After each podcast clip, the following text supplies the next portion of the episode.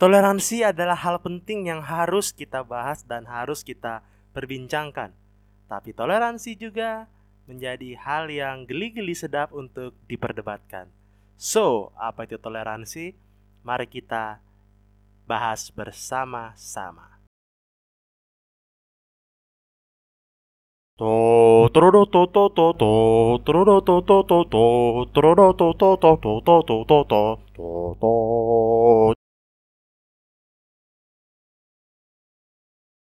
Selamat datang di podcast kesayangan kita semua Podcast biasa aja udah. Dan kali ini bersama gue Sam Sialagan Teman ngebacot kalian di podcast ini. Kali ini gue mau membahas tentang Sesuatu yang sedang populer Dan akan terus menjadi sesuatu yang seksi untuk dibahas Sesuatu yang penting untuk dibahas Dan sesuatu juga yang penting sekali untuk dihidupi. Apakah yang gue maksud itu?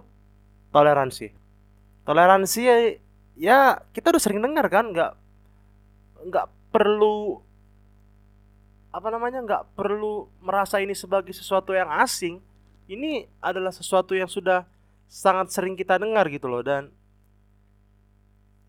kita juga sering kali merasa kalau toleransi itu hal yang mudah dan susah untuk dijalani. Nah, dan kali ini gue mau bahas tentang apa itu toleransi, apa itu hal-hal yang bisa membuat kita menjadi lebih toleran dan apa saja yang perlu kita perhatikan dalam hal memahami toleransi. Oke, kita mulai bacot-bacotan ini sekarang. Ya, toleransi adalah sesuatu yang populer seperti yang udah gue bilang sebelumnya. Tapi selain populer karena sering dibahas, toleransi ini menjadi sesuatu yang penting untuk dihidupi oleh setiap orang di mana pun dia berada. Toleransi ini bisa didefinisikan sebagai sifat yang toleran. Artinya sifat atau sikap yang menghargai perbedaan, sikap atau sifat yang menghargai keberagaman dan berusaha untuk melakukan ataupun memberikan penerimaan terhadap perbedaan yang ada di luar dirinya. Jadi singkat kata toleransi itu adalah sesuatu paham untuk menghargai perbedaan yang ada di dalam kehidupan. Kenapa toleransi ini menjadi sesuatu yang penting? Karena toleransi ini menjadi sebuah cara yang mudah untuk apa namanya? untuk menunjukkan ataupun untuk memperlihatkan bahwa kita bisa memberikan penerimaan terhadap sesuatu yang berbeda di luar diri kita.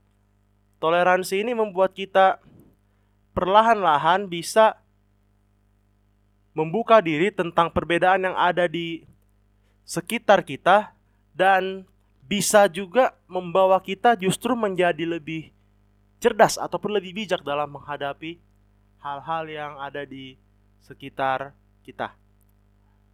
Lalu toleransi ini menjadi penting dan sangat bermanfaat karena melalui toleransi inilah kita bisa mengerti apa itu perbedaan dan bagaimana kita menerimanya dan menyikapinya.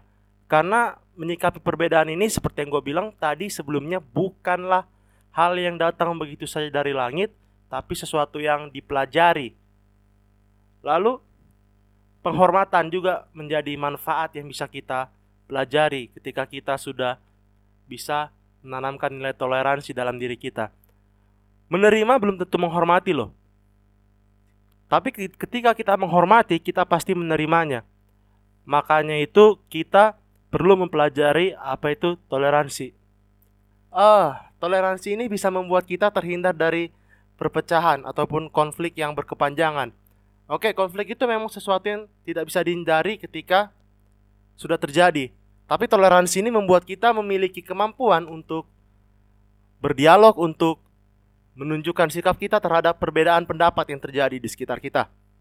Oleh karena itu, toleransi dikatakan sebagai sesuatu yang bisa membantu kita terhindar dari konflik berkepanjangan. Lalu toleransi ini juga bisa membuat kita bisa menjalin hubungan secara intens dan akrab dengan orang-orang yang berbeda dengan kita. Itulah dia beberapa manfaat tentang toleransi. Tapi yang sebenarnya adalah toleransi ini bukanlah sesuatu yang sempit. Toleransi itu sering kali dipandang sebagai bagian dari penghormatan terhadap suku, agama, ras, ataupun antar golongan. Ternyata tidak sesederhana itu. Toleransi bukanlah hal yang sempit. Toleransi itu bisa jadi pemahaman untuk menghormati tentang hak, menghormati tentang pola pikir, menghormati tentang ya banyak hal tidak terbatas dengan urusan hubungan beragama sesama manusia. Dan toleransi ini mempunyai dimensi yang sangat luas. Baik dari hal apa yang perlu ditanamkan semangat toleransi ataupun bagaimana caranya. Semua itu memerlukan diskusi ataupun pemahaman yang lahir dari kegelisahan hidup dan lahir dari diskusi-diskusi ataupun tukar pikiran yang terjadi di dalam kehidupan kita sehari-hari. Oleh karena itu sebenarnya toleransi ini merupakan nilai yang sederhana sebenarnya pada dasarnya, tapi dalam pelaksanaannya akan menjadi sesuatu yang sangat kompleks. Oleh karena itu perlu kemampuan dan kemauan untuk memahaminya secara mendalam. Dan toleransi ini membuat kita menjadi pribadi yang lebih bijaksana dalam kehidupan kita sehari-hari. Artinya toleransi ini bukan semata sesuatu yang dipaksakan oleh orang-orang yang memiliki kuasa seperti itu. Tapi memang toleransi ini menjadi sesuatu yang bisa saja menjadi hal yang akan membuat kehidupan kita menjadi lebih baik dan jelas akan membuat kehidupan kita menjadi lebih baik bila kita laksanakan dengan cara yang tepat. Oleh karena itu nilai toleransi menjadi penting. Dan toleransi itu jangan disalahartikan sebagai kita permisif seperti itu. Artinya ketika kita merasa kita toleran, kita bukan berarti akan memaklumi semua yang terjadi, memaklumi dalam tanda kutip semua yang terjadi dalam kehidupan kita sehari-hari. Bahkan kejahatan pun kita maklumi. Yang namanya toleransi adalah menjaga nilai-nilai kemanusiaan itu tidak menyimpang dan menghargai perbedaan pendapat tentang nilai-nilai kemanusiaan bukan berarti sesuatu yang merugikan orang lain itu harus terus dipelihara atas dasar toleransi. Lalu yang berikutnya, salah kaprah yang sering terjadi, toleransi itu bukan tentang lu memiliki kuasa dan lu memberi toleransi kepada orang lain. Toleransi itu adalah sebuah paham yang untuk pelaksanaannya itu merupakan sesuatu yang timbal balik Artinya apa? Meskipun lu tidak memiliki kuasa di kehidupan sekitar lu, lu harus memberikan paham toleransi itu lu harus membuka diri juga. Dan untuk orang-orang yang memiliki kuasa lebih, toleransi itu bukan berarti karena Anda memiliki kuasa, Anda harus memberikan pengertian ataupun penghargaan terhadap orang-orang yang tidak seperti Anda. Toleransi itu menuntut kita untuk menghargai setiap orang terlepas dari apa pun status kita dan apa pun status dia. Oleh karena itu toleransi itu bukan seperti relasi antara bos dan anak buah. Toleransi itu lebih kepada relasi yang sifatnya lebih manusiawi dan tanpa memandang latar belakang apa pun. Dan hal ini terkadang yang membuat toleransi itu menjadi sangat berat untuk dilakukan.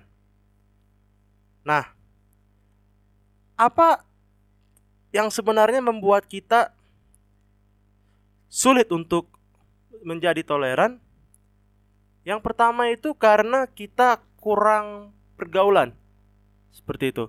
Kita sering bergaul dengan orang-orang yang identitasnya sama dengan kita. Kita sering bergaul dengan orang-orang yang pemikirannya sama dengan kita. Apakah itu salah? Jelas enggak.